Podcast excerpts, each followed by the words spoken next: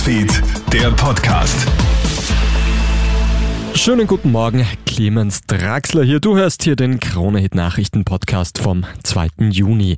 Es ist ein Prozess, der schwere Folgen haben kann.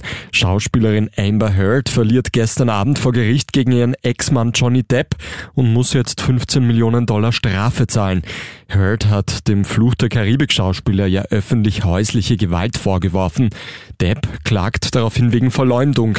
Internationale Frauenrechtsorganisationen fürchten jetzt einen schweren Rückschlag für Opfer häuslicher Gewalt.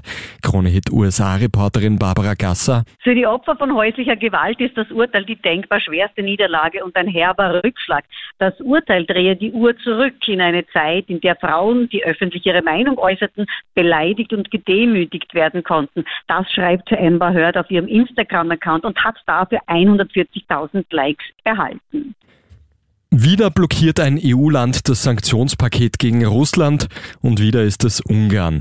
Der rechtspopulistische Präsident Viktor Orban fordert, dass die geplanten Strafmaßnahmen gegen das russisch-orthodoxe Kirchenoberhaupt Kyrill wieder aufgehoben werden.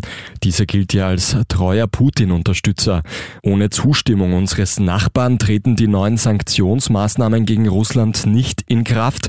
Wie der Streit mit Ungarn gelöst wird, steht noch nicht fest. Der Traum der Ukraine von einer WM-Teilnahme lebt.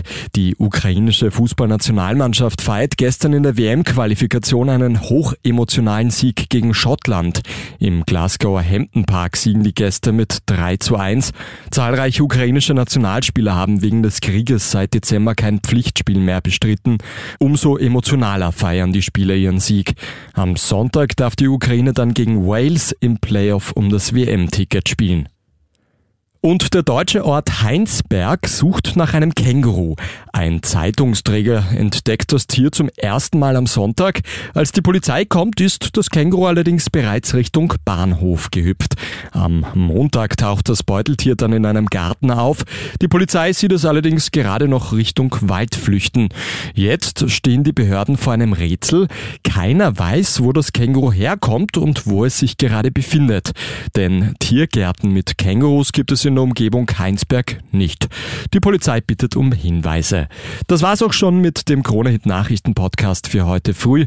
Ein weiteres Update dann wie gewohnt am Nachmittag. Einen schönen Tag noch. Krone Hit Newsfeed, der Podcast.